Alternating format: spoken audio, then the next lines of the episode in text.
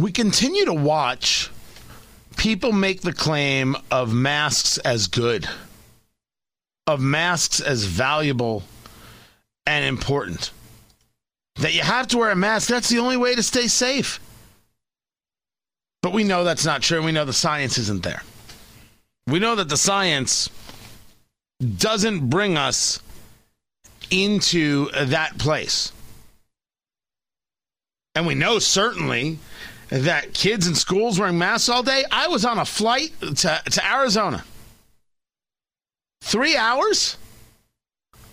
Three hours on a plane with a mask? It's awful. That's just three hours for like two days, not five days a week.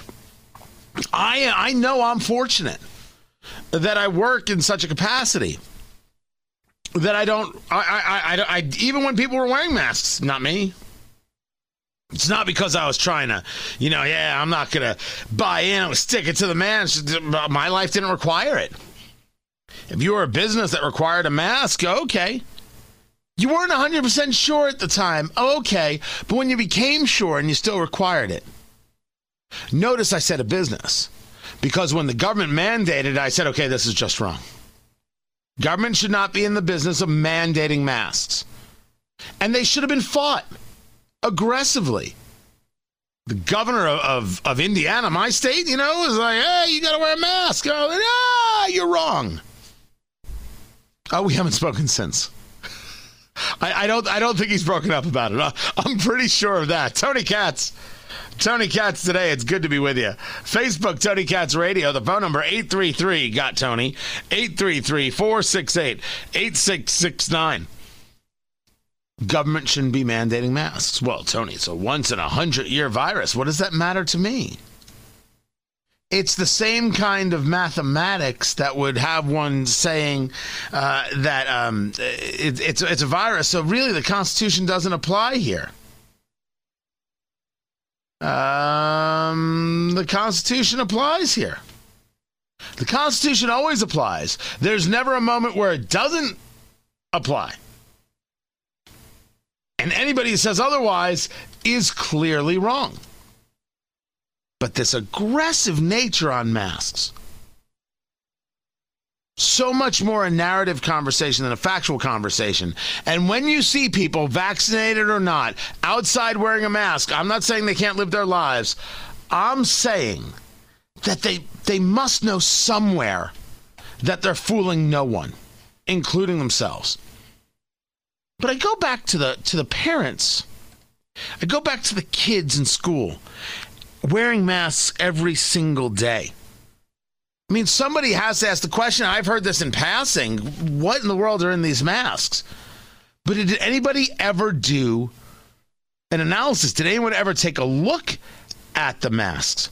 Scott Morefield joins us right now from townhall.com. Uh, spent three years doing media and politics reporting for Daily Caller and also a couple years with the people over at BizPac Review. His bylines have been with The Federalist, American Greatness, uh, The Hill, and a series of others. He joins us right now because the story, Scott, a group of parents sent their kids' face masks to a lab for analysis. Here's what they found is the most titillating and frightening headline I have read in a long time. So, who are these parents? Where's where's their school district? And what did they find out? Yeah, thanks for having me. Um, six parents in Florida, um, Gainesville, out of Gainesville, and they decided, uh, just getting frustrated at the constant mask mask wearing for for the kids, and it, it's just really tragic that we've imposed this on the group that is at the least statistical risk from COVID, and also the least statistical spread of COVID. And we're imposing this on them still under the premise that well we haven't approved we haven't approved the vaccine for something that they are not at risk for. So these parents got frustrated and thought, hey, let's send off the mask to the lab and get them analyzed and see what's on those masks. So interestingly, they they found lots of baddies, and you can look at the post you're right. It's a pretty scary headline. I can't even pronounce all these things. Let me try. But, Wait, uh, let me let me try. First, here's what they found. Uh, as you describe it, 11 alarmingly dangerous pathogens: yep. Streptococcus pneumoniae, which is pneumonia. Mycobacterium tuberculosis, which is tuberculosis, Neisseria meningitis, meningitis, which is um, can lead to meningitis and sepsis, Acanthamoeba polyphaga, which can lead to keratitis and gran- granulomatous amoebic encephalitis. Well, we can figure out the encephalitis part. This list is yeah. this one causes Lyme disease, this one causes diphtheria, this one causes Legionnaire's disease, which is Legionella pneumophila. Go ahead. Yeah, E. coli, right? Right, I mean, E. coli is on on the list. Food poisoning. They found all this from a series of masks. Um, has anybody asked whether or not this is uh, something that could be duplicated, or you would find the same types of things around the country? The same in Texas, the same in Indiana, the same in California, the same in New York. Yeah, the the idea is that uh, hey, we need to study this because nobody's studying it until now nobody's really. I mean, we've all suspected it, right? We, we've all said, "Hey, you can't." Oh, and, and by the way, the one thing they did not find was COVID nineteen or any viruses, really, because guess what? Masks don't stop viruses. Um, you know, we knew that too. But it's interesting, you know, all of us suspected all along that if you put a cloth right next to your face and you breathe in and out of that cloth, you're creating a warm, moist environment where bacteria can collaborate and spread. So the bacteria, you know, I've, I've uh, people on the comments and people on Twitter, some of them come back and they say, "Oh, well, that's good, right? That's a pro-mask position because the mask stopped all this horrible bacteria from reaching the kid." No, the mask is creating a breeding ground for those bacteria, and so the child is having to breathe that in, and so you've got doctors who have reported increased cases of strep, increased cases of just rashes, and you know, uh, tooth decay, and, and just just long term things that are caused by eh, common sense, you know, having that right next to you and, and breathing it in all the time. So um, it's it's uh, it calls for further study. I mean, it, it's only a few masks, right? But they wore it. They only wore it for one day, and they also tested a shirt as a shirt sleeve as a control group. So it's not like all these things are just on everything that we wear. Um, it's particularly concentrated on the masks. So that's significant, and you would think that the media would want to study that more. Uh, no, really we we, we have seen far too often narrative before facts. Talking to Scott Morefield of townhall.com. Uh, I want to go to one more piece uh, that you did on masks, which is about a legal win in Florida, Florida appeals court.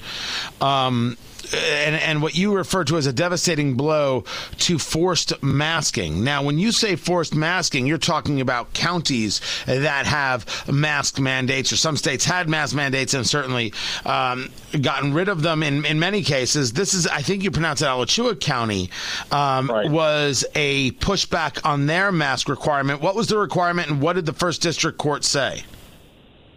Yeah, basically two to one um, that that said, "Hey, uh, the right to be let alone by government does exist in Florida a, as part of a right of privacy that our Supreme Court has declared to be fundamental. So it's construed the fundamental right to be so broad as to include the complete freedom of a person to control his own body." So, uh, under this construction, says a person reasonably can expect not to be forced by the government to put something on his own face against his will. So, basically, using the uh, the right to privacy um, to say, hey, you know, even a even a pandemic doesn't give a government the right to force you to wear something against your will. Um, uh, particularly something as onerous as this, and, and of course, I take issue with the whole "oh, it's just a mask, it's just a small thing." It's not; it's a big thing, and uh, and and these mandates have to be fought. So this is significant, I think, um, as far as just paving the way for a lawsuit. I don't know what's going to happen. I mean, it's obviously going to be appealed uh, to the uh, to the Supreme Court. But what's interesting is the Supreme Court of Florida is pretty conservative. Most uh, four, I think three out of the seven were appointed by DeSantis. Um, so you know, we'll see. We'll see what happens with it, but it's definitely a good win that kind of paves the way for some better things. Scott Morefield, uh, townhall.com, S.K. Morefield, M O R E F I E L D. That's where you find him on Twitter. I appreciate you taking uh, the, the time. I've got a lot to get to, including the White House making a move on Ukraine. And if you haven't heard yet from Joe Rogan, oh, his words on CNN about CNN are just glorious. That's coming up. I'm Tony Katz.